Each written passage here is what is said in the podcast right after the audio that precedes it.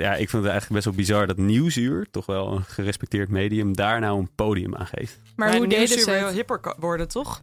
Ja, die hebben dat, dat, dat Ja, koelkastontwerp van ze een beetje veranderd. Persoonlijker ook? Koelkastontwerp. Ja, dus ze zitten nu meer in een... Ja, dit hebben ze over nagedacht. Het is warmer allemaal en wat volkser. En Ah. ze waren te elitair, vonden ze zelf. En dan halen ze Thierry Baudet binnen. Ja, die zit er dus wel echt. Ja, ja. Oké jongens, laten we beginnen. Ben jij de draad kwijt tussen alle nieuwtjes die afgelopen week over de schutting werden gegooid? Ben jij de koers in je geopolitieke landkaart helemaal kwijt? Dan is Dit Wil Je Weten de podcast voor jou. Wij behandelen drie onderwerpen waar je in de nationale media niet zoveel over hoort. In het komende half uur leer je bijvoorbeeld meer over dammen in de Nijl, Turkije, cameratoezicht van China en nog heel veel meer. Wij zijn jouw filter voor de beste nieuwsverhalen. Dus stop met scrollen, want dit wil jij weten.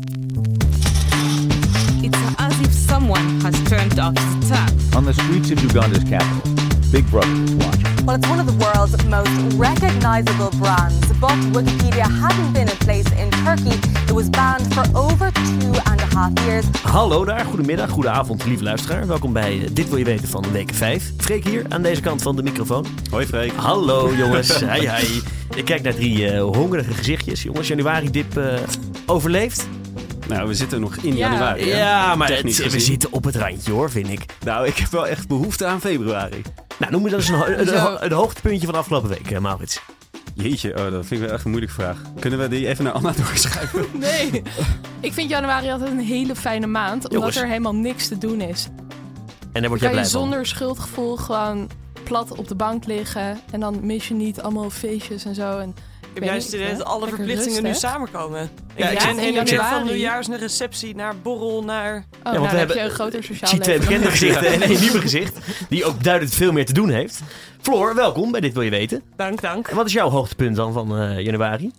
Ehm, nou, misschien juist de overload aan feestjes. Ik heb juist recepties en, en dingen. En eh, daarom kijk ik juist, eigenlijk juist wel eh, uit naar februari, waar het wat rustiger wordt.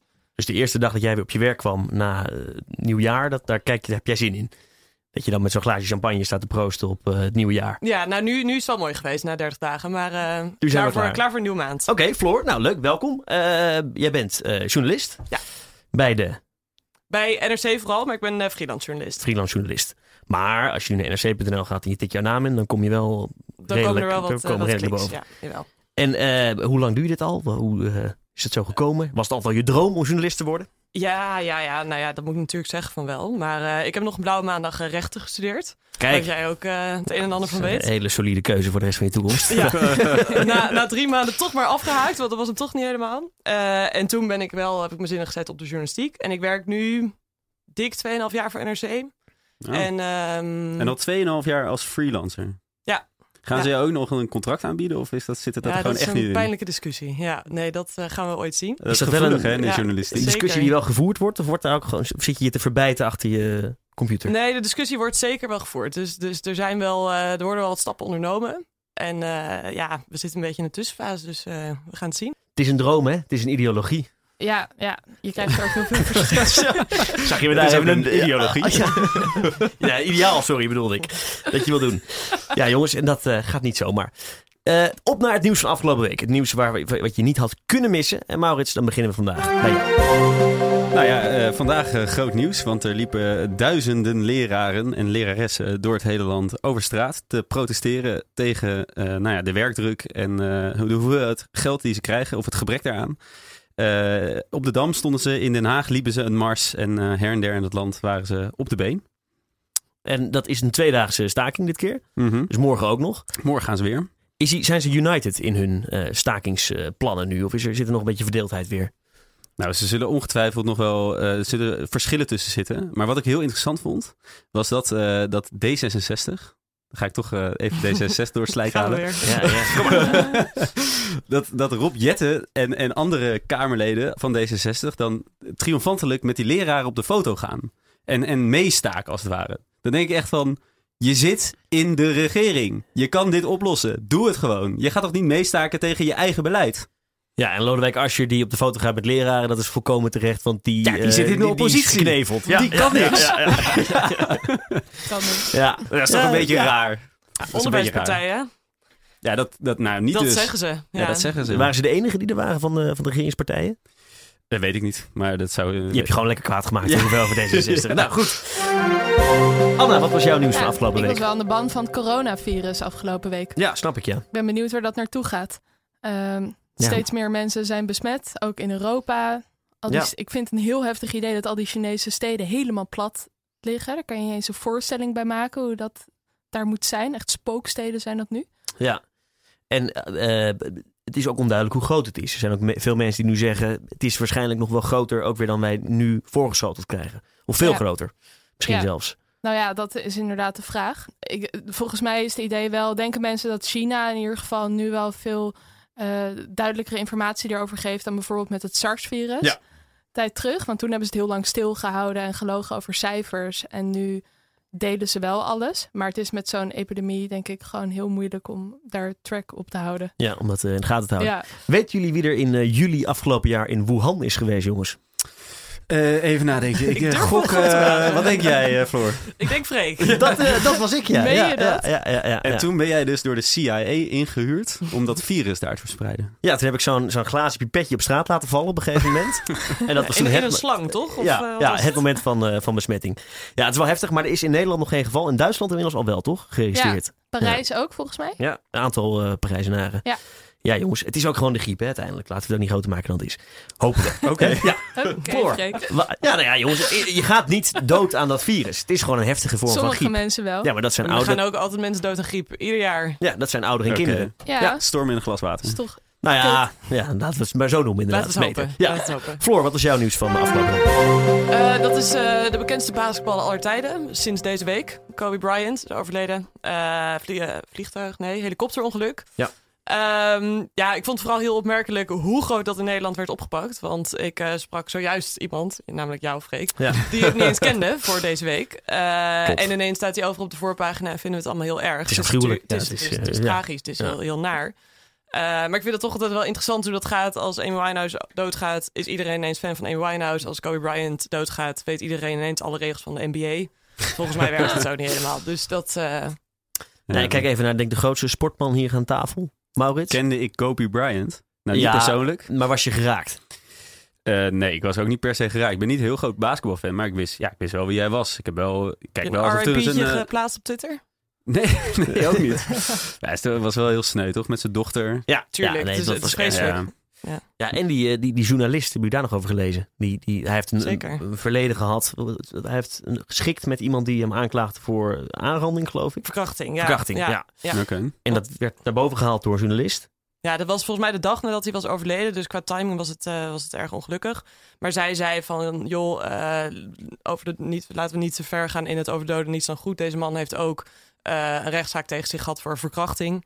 Eh, waarin hij uiteindelijk inderdaad geschikt is. Hij is niet veroordeeld. Nou, en dan eh, is dat, wordt het eh, over gespeculeerd wat er dan is gebeurd. Maar goed, Had ze beter niet kunnen doen. Nee, want toen kreeg ze vervolgens kreeg ze een hele Ja. rits aan doodsbedreigingen en nare berichten in haar, eh, in haar e-mailbox. En ze is zelfs geschorst even door de, door de Washington Post. Uiteindelijk is die schorsing weer teruggetrokken, omdat de Washington Post toch wel waarde hechtte aan, eh, aan journalistiek en aan eh, feiten. Ja. Ehm, ja, dus dat was eh, ook nog Nou ja, een, het is ook wel weer eh, een voorbeeld inderdaad. Wat je zegt van over de doden niet zo goeds. Zeker. Als je doodgaat, dan word je een held. Zo is het ook. En dat Ja. was hij al, maar dat eh, wordt alleen maar meer. Dat is een mooi vooruitzicht. Ja. Laten we dat in de achterhoofd houden. Eh, dit zijn natuurlijk niet eh, de redenen waarom je luistert naar Dit Wil Je Weten. Want dit wist je natuurlijk allemaal al. Dit Wil Je Weten moet je juist luisteren voor de nieuwsberichten waar je in de nationale media niet zoveel over hoort. En Anna, vandaag beginnen we bij jou. It's as if someone has turned off the tap. Water from the river Nile used to flow abundantly through this canal, irrigating the farmland here in northern Egypt. Now the canal has dried up, forcing Ahmed Abdrabo to abandon half of his plot. Ik hoor iets over Ja, de Nijl. De Nijl, daar gaan we het over hebben inderdaad. Ja. Wat is daar aan de hand? Nou, de Nijl is een hele belangrijke, hele lange rivier. Hij is zo lang dat hij langer is dan New York naar Londen toe. Even voor de verbeelding. Ja, dat is lang. Ja. Dat is een vliegen. Ja. loopt natuurlijk door Afrika en heel veel mensen in elf verschillende landen zijn super afhankelijk van het water uit de Nijl. Voor voedsel en landbouw. En, Ja, ja. inderdaad. Gewoon als drinkwater, maar voor landbouw, dat is eigenlijk wel het belangrijkste. Zonder water natuurlijk geen landbouw, geen voedselvoorziening. Dus dat is echt extreem belangrijk. Eh, voorbeeldje Egypte. 98% van het water dat zij hebben komt uit de Nijl. Nou, ja, het geldt voor veel Afrikaanse landen. Maar goed, je kan met een rivier kan je nog meer dan alleen maar water eruit halen. Je kan er ook stroom mee genereren als je een stuwdam bouwt. Ja, en dat is heel groen, Dat is heel goed. zegt men altijd. Zeker. Mhm. Dus dat is goed. Heel goedkoop. Elektriciteit is ook nog wel een probleempje in Afrika vaak. En Ethiopië is dus vanaf 2011 al een hele grote stuwdam aan het bouwen. Waarmee ze dus hun hele land kunnen voorzien van goedkope elektriciteit. En ook heel veel buurlanden. En zo'n dam die bouw je dan echt in de Nijl. Ja, ja, ja. Dus Nou niet ja, in een, een soort van zijstroompje waar toch niemand last van heeft, maar gewoon echt midden in het... het- Ja, ja, inderdaad. En je bouwt vooral ook een groot, of tenminste door die dam ontstaat er een groot stuwmeer, een reservoir waarin je allemaal water uit de Nel opvangt. En dan, ik moet zeggen, ik ben geen specialist op hoe dat precies werkt. Alleen ehm, dat water gaat er dan weer langzaam uit en dat stroompje waarmee het eruit gaat, daarmee kan je heel veel druk creëren en daarmee kan je elektriciteit opwekken. Ja, dat is een beetje technisch. maar net al komt er minder uit. water in de Nijl. Ja, het punt is dat als je al dat water uit die Nijl gaat opvangen, dat de doorstroming, de natuurlijke doorstroming van de Nijl, die al langzamer is dan veel andere rivieren, ehm, ja, versloomt.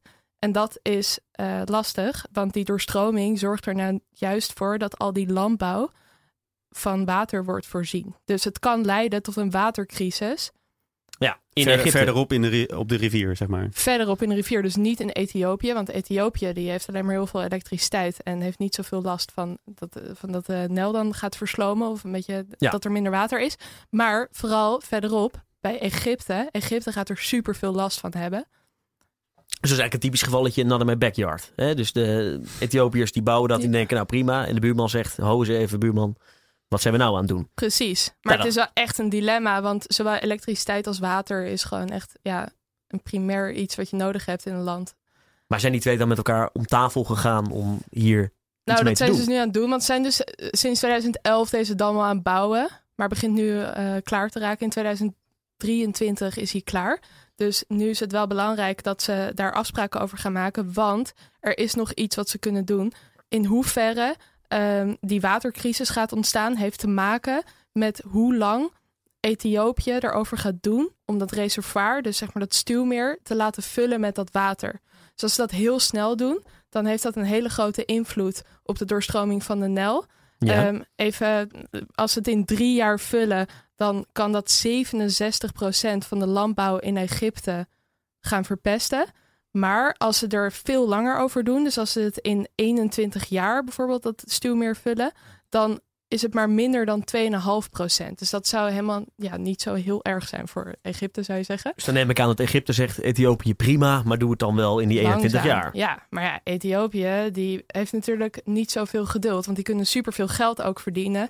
Los van dat ze zelf die stroom nodig hebben, kunnen ze dus, gaan ze zoveel stroom daarmee opwekken, dat ze heel veel buurlanden daarmee kunnen voorzien. En daar natuurlijk dat, dat verkopen dan. En dan kunnen ze echt superveel geld, kunnen ze 580 miljoen dollar per jaar eh, verdienen aan de verkoop van die stroom. Dus het is natuurlijk echt een goudmijn voor hen. Dus Ja, maar het is een probleem voor het buurland. Ja, Dus, hoe, hoe, hoe, hoe, wat is dan nu de status? Zitten ze, nou ja, de staat, ze herhalen ze allebei hun eigen mededeling? Nou, volgens mij hebben ze de, de hulptroepen ingeroepen uit eh, de VS, toch? Ze hebben ook met Donnie gevraagd. Vriend van de show. gaat- Eh, eh, meneer Trump. Meneer Trump, die is, vorig jaar is hij, is hij gevraagd om te interveneren. Nou, lijkt me de uitgelezen man om dit probleem op te lossen. Ja, nou ja, Deal, dealmaker. Jouw Ja. woorden, Freek. die moet je hebben. nou ja, ze zijn nu inderdaad wel eh, om de tafel gegaan. Eh, vorige week is dat weer gestart. En ja, de vraag is inderdaad, wat gaat daar uitkomen? Want het is natuurlijk het is een moeilijk probleem. Want het is gewoon, ja, van wie is de Nel? Ze de al die landen delen dat met elkaar. En wie bepaalt nou wat je daarmee kan doen? Ja, maar je hebt ook een, een wapen in handen. Dat vind ik ook wel interessant. Want je kan natuurlijk gewoon de voedselvoorziening afsluiten van een land. Als Ethiopië zegt, Ja. hey, we hebben er geen zin meer in. Eh, goed. Ethio- Egypte, we zijn in oorlog met jullie. Dan kunnen ze die dam heel snel vol laten lopen. Dan heeft Egypte, heeft Egypte een enorm probleem. Dat is waar. Maar ja, wil je ruzie met je buurlanden? Nee, dat, dat wil je niet. Maar Want dat is wel, je zeg hebt maar, wel dat- een wapen. Ja, je hebt wel een wapen inderdaad. Maar eh, het feit dat ze überhaupt nu om tafel gaan, dat laat wel zien dat Ethiopië er geen baat bij heeft om, om woedende buurlanden te krijgen. Want ze kunnen ook gewoon zeggen, ja, pech gehad. Want eh, om de tafel gaan betekent wel per definitie dat ze concessies gaan moeten maken. Ja. Dus blijkbaar willen ze dat wel echt proberen tegen te gaan. Ze komen Dat er op echt 18 is jaar uit of zo. Beetje nou ja, polderen. Ja, het zal... Maar Ja, ze, zijn, ze zijn dus al negen jaar bezig met bouwen. ja. Nu gaan ze om tafel. Nou ja, ze zijn ook wel al negen jaar gewoon boos hierover en in gesprek. En Heel boos aan het bouwen zijn ze. heel boos aan het bouwen. Dus Hier het schiet op. daar een steen. Nee, maar bijvoorbeeld echt al jaren geleden, in 2013 of zo, heeft Egypte gedreigd samen met Soudaan. Want die speelt ook nog een rol, want die zit ook een beetje op dat punt eh, dat er last van gaat hebben, vooral in het noorden. Ehm, hebben ze bijvoorbeeld gedreigd van ja, als jullie niet luisteren, dan bombarderen we die hele dam. En dan eh, hebben jullie helemaal geen dam meer. Dit speelt al jaren, dit probleem. Maar dat gaan ze helemaal niet doen. Want als ze dat doen, dan komt er een supergrote overstroming van de Nijl. En dan zijn Soudaan en Egypte zelf de lul. Dus dat is een beetje stoere praat. Maar om aan te geven, dit speelt inderdaad al jaren. En nu hopelijk gaan ze eindelijk tot een verdrag komen. Ik zei net polderen, maar ik gun ze op, oprecht wel een beetje zo'n polderoverleg. Dat je gewoon allemaal, allemaal wat gaat uitruilen. En dat misschien Egypte wat stroom krijgt. En dat je zo een beetje Ja, precies. tot een gezellige uitkomst komt. Een beetje op zijn Nederlands. Een beetje op zijn Nederlands, ja. nou, misschien eh, moeten we onze koning maar sturen. Hè? Want die is tenslotte eh, expert op het gebied van De- watermanagement. Oplossing. Die weet natuurlijk Koning alles van. Wimlex die daar even in Ethiopië gaat onderhandelen met iedereen. Samen met Ja. Trump. Samen met Trump, ja. dat wordt Ja. zo leuk. Nou, ik ga kijken, dat weet ik wel. Anna, dankjewel. Floor, op naar jou. Well, it's one of the world's most recognizable brands, but Wikipedia hadn't been in place in Turkey. It was banned for over two and a half years, up until this morning. Hey, ik hoor iets waar ik al een paar jaar mijn studie en mijn werk mee doorkom. En eh velen met jou, denk ik. Ja. Nou, deze mevrouw die heeft het eigenlijk al, eh, al een beetje verteld. Wikipedia was eh, onbeschikbaar in Turkije, 991 dagen lang. Eh, en sinds, wat was het, vorige week is het weer, eh, is het weer beschikbaar. Ehm, Hoezo is het ooit onbeschikbaar geraakt? Dat ging destijds ehm, doordat er in twee artikelen werd gesuggereerd dat er een band zou zijn tussen Ankara, dus de Turkse regering, en eh, terroristische groeperingen. Eh, daar was eh, Turkije niet blij mee, dus die zeiden, nou die gooien we die site gooien we lekker op zwart. Hetzelfde deden ze met YouTube, hetzelfde deden ze met Facebook als ik me niet vergis. Ehm, alleen YouTube en Facebook werden heel snel weer teruggedraaid, omdat het constitutionele hof, dus de rechters in Turkije, die zeiden al redelijk snel van, nou dit is recht op informatie, dit mag niet. Dus die, die blokkade is teruggedraaid, maar Wikipedia bleef. En bleef Want dat is geen recht op informatie. Nee, ja, de Turkse rechtspraak, eh, daar misschien moet jij daar een keer in duiken. Maar de- blijkbaar, het- er is nog er is een eerste aanleg rechtszaak over geweest. Die heeft Wikimedia, dus de organisatie achter Wikipedia, verloren. Want eh, ja, de rechter die, die was het met de Turkse staat eens. En Ja. dit was dus niet alleen die twee pagina's of zo, die, die, die suggestie wekten. Maar Nee, de hele, alles. alle Wikipedia-pagina's die er bestonden. Alle Wikipedia-pagina's in alle talen. En dat maakt ook dat het groter is dan bijvoorbeeld de blokkade vanuit China, waar Wikipedia in het Chinees geblokkeerd is. Maar als ik niet vergis, eh, je wel bijvoorbeeld op de Nederlandse Wikipedia-pagina kunt komen. Hier kon je nergens op, helemaal niks.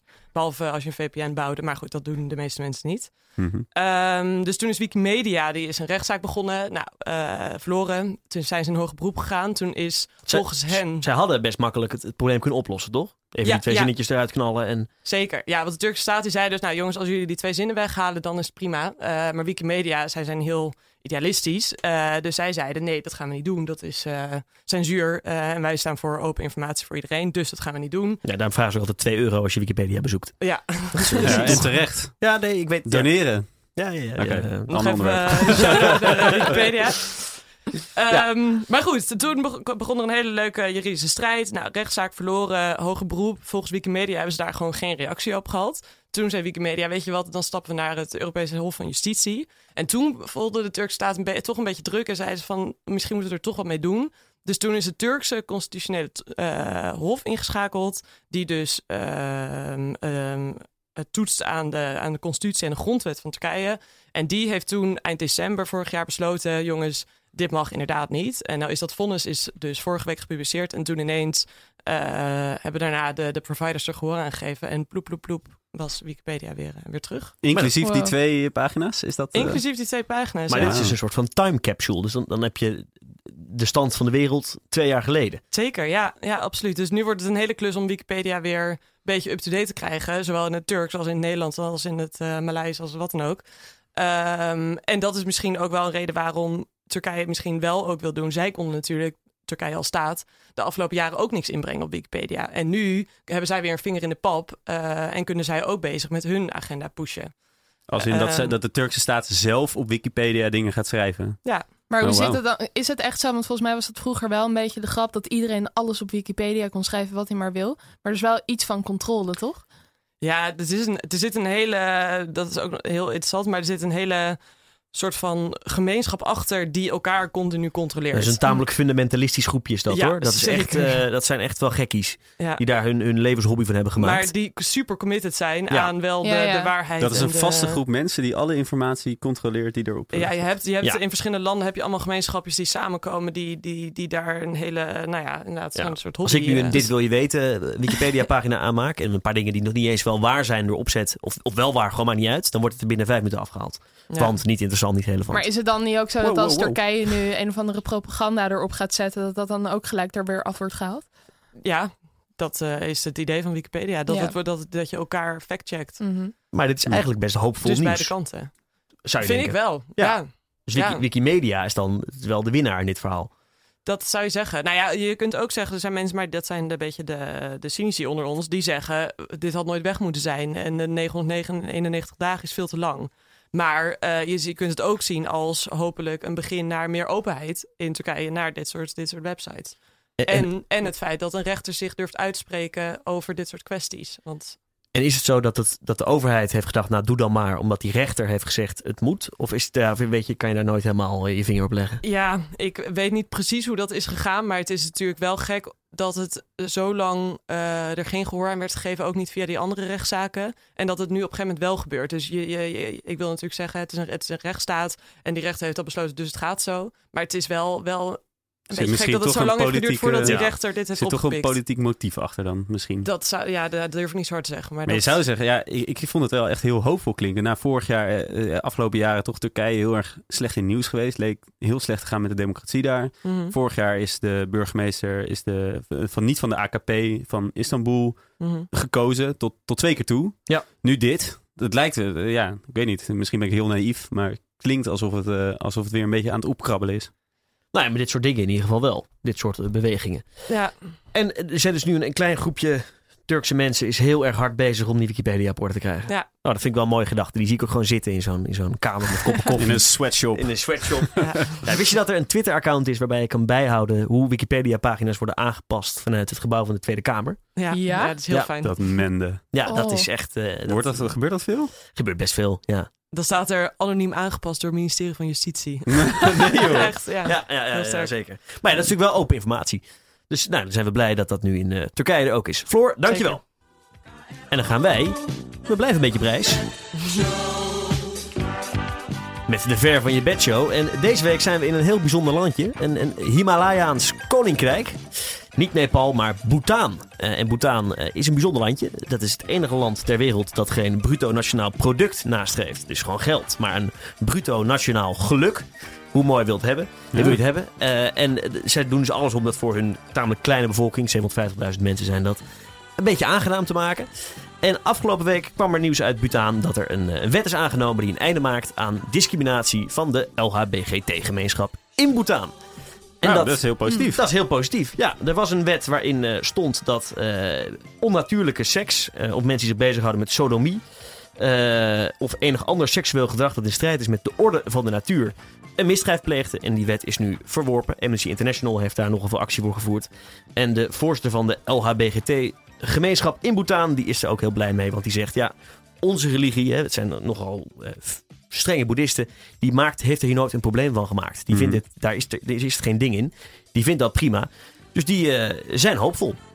Nou, ik ook. Ja, ik ook. Ja. Wat een hoopvol Mocht nieuws. je nou denken, Maurits, ik wil eh, naar Bhutan. Dat kan. Is wel een beetje ingewikkeld. Want dan moet je namelijk een pas kopen. En dat kost ongeveer 500 dollar per dag. Oké. Eh, en dan mag je met een georganiseerde reis door het land gaan reizen. is dat dan all-inclusive? Dat is dan wel al inclusief. en je mag ook niet van de gebaande paden af. Dus je moet dan met een groep... Vind ik heerlijk. Ja, Als ik maar gewoon op het strand kan liggen. Ja, ik stel me ook voor dat je met zo'n groep dikke Amerikanen... achter, weet je wel, in zo'n rijtje... eh, Tussen een hekje. tussen een hekje, zo'n kloosterbezoek. Heerlijk. Maar eh een serieuze noot, hoe meten zij bruto nationaal geluk? Eh, dat is een hele holistische aanpak. Dus dan kijk je naar alle aspecten van het leven. Ja. Jeetje, Zoals een boeddhist dat doet. echt Maar mooi dan dat krijg je je punten zegt. voor, eh, je hebt punten voor hoe gelukkig je bent of hoe... eh, Nou, er komt natuurlijk een stukje karma bij kijken. En, eh, Maar boeddhisme streeft toch juist geen geluk na? Oké. Laten we Ja, gewoon aan het En debat dan gaan. word ik je denk- daardoor wel ik denk juist niet wel. aan te- Eh, dan ga ik eens uitzoeken. Of misschien moet je erheen. Eh, mag jij Oh, volgende leuk. week op reis? Betaal Ja. jij dan die dagpas? Eh, eh, ja, dan mag je een paar dagen hoor. Ja, achter die Amerikanen aanwandelen. Op naar het gat, jongens. Op naar de nieuwe bestemming. Oh, daar gaat hij al. Zo binnengesleept, stekker erin, knop aan. ja, ja, ja. Alle lichtjes aan, bla bla bla. Eh, waar gaan we volgende week naartoe? Het wordt eh, Mongolië, jongens. Mongolië. Nou, we blijven een beetje in de Aziatische contraien. Ja, eh, heb jij zin, uh, Maurits? Ik ben er al een keer geweest. En ik kan het aanraden. Dus eh, misschien ga ik wel nog een keer. Nou, doen we dat. En ook op naar jou. On the streets of Uganda's capital, Big Brother is watching. Chinese telecom giant Huawei recently installed a closed circuit television system in Kampala that police say will reduce a recent uptick in violent crime. Het is weer tijd voor Huawei. Huawei en Afrika. We, blijven het- in de sfeer in deze uitzending. Ja, we blijven lekker internationaal eh, vandaag. Nee, eh, ja, wat, wat, eh, wat eh, de, de man in het geluidsfragment al een beetje zei. Big Brother is watching you. En nu vanuit eh, Kampala, Oeganda. Eh, want daar zijn eh, de afgelopen maanden maar liefst 3200 camera's opgehangen. Eh, de kosten daarvan 120 miljoen dollar. En volgens de politie, zoals je het hoorde, is dat omdat dat er enorm veel criminaliteit in de, in de stad heerst. En is dat veel, 3200? Is dat, is dat een enorm aantal? Of is dat, is dat eh, heb je dan... Nou ja, ik zeg je dat dat? veel camera's, maar misschien op een, heel, op een hele stad zou je kunnen zeggen, het valt nog wel mee. Maar de ambitie is er. Maar dat is natuurlijk een beginstap inderdaad. En de ambitie, ehm, eh, het is ook een beetje onduidelijk wat die camera's precies doen. Maar het vermoeden is dat er eh, aardig wat camera's tussen hangen die dus eh, gezichtsherkenning hebben. Dus die, die kunnen zeg maar, door te filmen, kunnen zij mensen hun identiteit bepalen. Nou ja, dat wordt allemaal lekker gemonitord. En dan kan de politie dus lekker meekijken. Of de staat kan eigenlijk meekijken van... oké, wie loopt waar, wie doet wat. En het officiële argument is dan natuurlijk, er wordt een overval gepleegd. En die camera's die volgen die persoon helemaal tot al die aan, vervelende ja. zakkenrollers in Kampala. Ja. Maar er is iets veel meer, veel meer aan de hand. En dat is ook de reden waarom we dit, eh, dit bespreken. Waarom dit eh, toch eh, mij aan het hart ging. Want eh, het is, het, Oeganda is een land dat, oké, dat de laatste jaren best wel aan een opmars bezig is. Economisch gezien gaat het steeds beter. Maar het is al ruim 35 jaar onder eh, de, het bewind van, ja, hij noemt zichzelf president, maar is eigenlijk gewoon een dictator, een, een tiran. Ehm, er is nauwelijks eh, eh, ja, vrijheid van, van, van, van, van meningsuiting en dergelijke. Ehm, en En een tiran met camera's is natuurlijk al helemaal niet wat je nou, wil. dat is erg vervelend. Maar er zijn dus heel veel Oegandezen zijn daar helemaal klaar mee. Ja. En vooral de, de jongeren in, in de hoofdstad, en dat zijn er nogal wat, die willen gewoon verandering. Eh, en er zijn dus de afgelopen maanden, jaren dus ook best wel veel protesten geweest die continu heel bloedig worden neergeslagen. Sterker nog, er wordt gewoon met scherp op die eh, mensen geschoten. En nu gaat eh, deze regering, deze tiran, die gaat dus camera's ophangen die gezichten kunnen herkennen, die iedereen's identiteit kunnen vaststellen. Nou ja, iedereen kan zich een beetje voorstellen wat dat doet met de soort van enige vrijheid die er nog is. Het zijn een beetje Hongkong-taferelen. Dat je met eh, gezichtsbedekkende kleding gaat lopen, zodat je niet Nou ja, wordt dit is, dit is ja, gewoon echt letterlijk eh, uit China geïmporteerd. Ja. De, hele, de, de hele techniek. De hele techniek is eh, ja, door Huawei wordt dat geleverd. Dat is gewoon een Chinese fabrikant. En die heeft dat ook in China opgehangen. En in, eh, dat gebeurt in ve- verschillende Afrikaanse landen wordt dit nu gedaan. Maar het is dus niet alleen de overheid van Oeganda die meekijkt, maar ook China misschien. Nou ja, en dat is inderdaad ook nog eens een, eh, een soort eh, spillover effect. Want eh, ja, we weten niet zo goed wat er met die data gebeurt. Dus al, dat, al, die, al die video's die worden gemaakt, ja, wordt dat wel, blijft dat wel in, in Oeganda of wordt dat stiekem doorgestuurd naar Beijing? Er zijn afgelopen jaren al twee voorbeelden geweest waarin mensen dus zijn achtergekomen dat Chinese apparatuur in Afrikaanse landen data hebben doorgespeeld naar China. Ehm, vorig jaar onthulde de Wall Street Journal dat Huawei op verzoek van Oeganda had ingebroken in de, op de telefoon van een van de oppositieleiders. En in 2018 bleek dat de Chinese computers van de Afrikaanse Unie, eh, gestationeerd in Addis Ababa, gegevens doorstuurden naar China. Maar dit is een soort paard van Troje. Dus die president die denkt, mooi, je krijgt die camera's en ik kan eh, met mijn joystick Ja, alles bekijken. een win-win situatie. Kijk, hij wil graag alles bekijken. Ja, maar je haalt, ik bedoel met Paard van Troje, hij haalt ook een vreemde mogendheid binnen in zijn land die daarmee informatie verzamelt. Nou ja, dat, dat is natuurlijk op, op grotere en op langere termijn eh, is dat, is dat, worden ze daar heel kwetsbaar door. Ja. Want als, als, als China bijvoorbeeld informatie gaat verzamelen hè, eh, van een van de mensen in de omgeving, een van de weet ik veel, ministers of zo, en dat is belastende informatie, ja, Ja. dan kunnen ze dat ook tegen hem gaan gebruiken. Dus het is inderdaad, eh, hij denkt dat het een win-win is, maar misschien is het meer een paard van Troje. En het leeft niet. Nou ja, er zijn, ik bedoel, ik, ik ben niet in Oeganda geweest, dus ik, weet, ik heb niet een soort peiling gedaan. Er zijn in het artikel wat ik heb gelezen, een paar artikelen die ik heb gelezen, zijn er wel activisten die daarmee bezig zijn. Een Alleen- klein clubje. Het is, waarschijnlijk. het is waarschijnlijk een heel klein clubje, want de meeste Oegandezen die hebben andere dingen aan hun hoofd. Die willen gewoon eh, eerst maar dat er überhaupt een soort van eh, vrijheid van meningsuiting komt en dat ze een baan krijgen en dat ze wat, wat in de economie, eh, economisch er wat beter gaat en, en dergelijke. is geen, eh, geen zorg voor hen. Ja, dat is toch een beetje een luxe probleem. Maar ja, als je het nu weggeeft, dan krijg je het nooit meer terug. En dat hebben ze eigenlijk al gedaan. Nou ja, daar is een goede eerste stap mee gezet. Ja, met 3200 camera's in de hoofdstad. Ja, ik, word, ik heb het idee dat, dat, dat China Afrika al zo erg in zijn macht heeft. Ook met infrastructuur en met investeringen. nou ja, niet alleen Afrika, je ziet het over de hele wereld. Ja. Eh, investeert China gewoon enorm veel inderdaad in infrastructuur en andere projecten. Waarmee ze eigenlijk al die, al die andere landen afhankelijk maken van China. Dus dan zijn wij een beetje de laatste der eh Mohikanen die daar dan tegen strijden. Dus als je nou ja, in Nederland speelt, het, speelt deze discussie ook. Hè. Gaan we met Huawei in zee, in zee om het 5G-netwerk eh, eh, uit te laten rollen? Of niet? Ja, daar hebben we het al vaak over gehad in deze podcast, dat Ja. onderwerp. Maar k- k- hebben wij camera's die eh, gezichtsherkenning... eh, Absoluut. We zijn, ik, Volgens bedoel, mij hangt er eentje op de dam ook. ik weet niet of dat met gezichtsherkenning is, maar... Nou ja, ja, het is niet van de overheid, maar je kan oh, is nog dan... mooier. het is een wel-. Nee, echt, ja, het is een soort van commercieel bedrijf die dat als een soort marketing stunt gebruikte. eh, en dan kan je die camera's kopen. Maar het ding is, je kan gewoon apart een programmaatje downloaden met gezichtsherkenning. En Mhm. als je dan toegang hebt tot openbare camerabeelden, eh, Dan kan je wat die dus aan bijvoorbeeld op de dam is, ja, dan kan je heel makkelijk zelf die Ja. gezichtsherkenning toepassen. Kan Ja, de ik weet dat, dus ook dat je op Schiphol word je echt van A tot Z eh, word je gevolgd ja, met, eh, door de marechaussee. Dus als je daar binnen komt lopen dan, eh, en, en op het moment dat je het vliegtuig instapt, dan, dan is het ongeveer afgelopen. Maar tot dan heb je ze precies in de gaten waar je loopt en wie je bent en wat je doet. God, ik dacht dat dat zo'n enorm science fiction idee was. Nou, al lang niet meer, Freek. Al lang niet meer. nee. Welkom in 2020. De tijd haalt in en 2020. China haalt Afrika op deze manier een beetje in. Eh Maurits, dankjewel. Ja, jongens, en dan is het over tijd voor de onderwerpen waarvan we denken dat ze komende week het nieuws gaan bepalen. En Anna, ik ben benieuwd, wat gaat er voor jou komende week leven? Ja, de finales van de Australian Open zijn dit weekend. Dus dat, is dat nog steeds bezig? Het is nog steeds bezig, maar Jongens, bijna jongens. klaar, Freek. Nog even volhouden. Ja. Ik ben vooral heel benieuwd naar de mannenfinale. Want je hebt natuurlijk de grote drie. Djokovic, Federer, Nadal. Daar is maar eentje van over. Djokovic, die staat in de finale. Ja. En hij gaat het dus opnemen tegen eindelijk eens een keer iemand van de nieuwe generatie. En dat wordt of Alexander Zverev of Dominique Thiem. En ik hoop zelf heel erg dat Zverev wint. Ja, ik weet niet precies hoe je het uitspreekt. Maar hij heeft in ieder geval wel gezegd dat hij al het prijzengeld gaat doneren aan de bosbranden in Australië. Is tot nu toe 650.000 euro. Want hij is natuurlijk al eh, tot de halve finale gekomen. Dus uh, nou, Nou, ik dat is nobel. kans?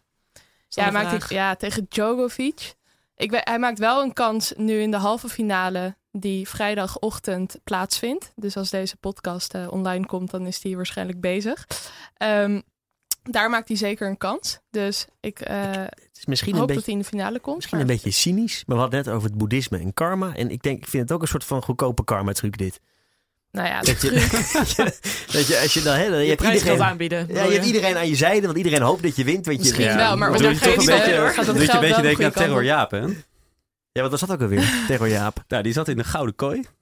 En eh, die, als hij zou winnen, zou hij alle, al het geld eh, wat hij zou winnen geven aan Stichting Aap. Toch? Oh ja. Zeker. Maar er werd toen niet Stichting Aap, maar toch Stichting Jaap. Dat was zijn grap. ja.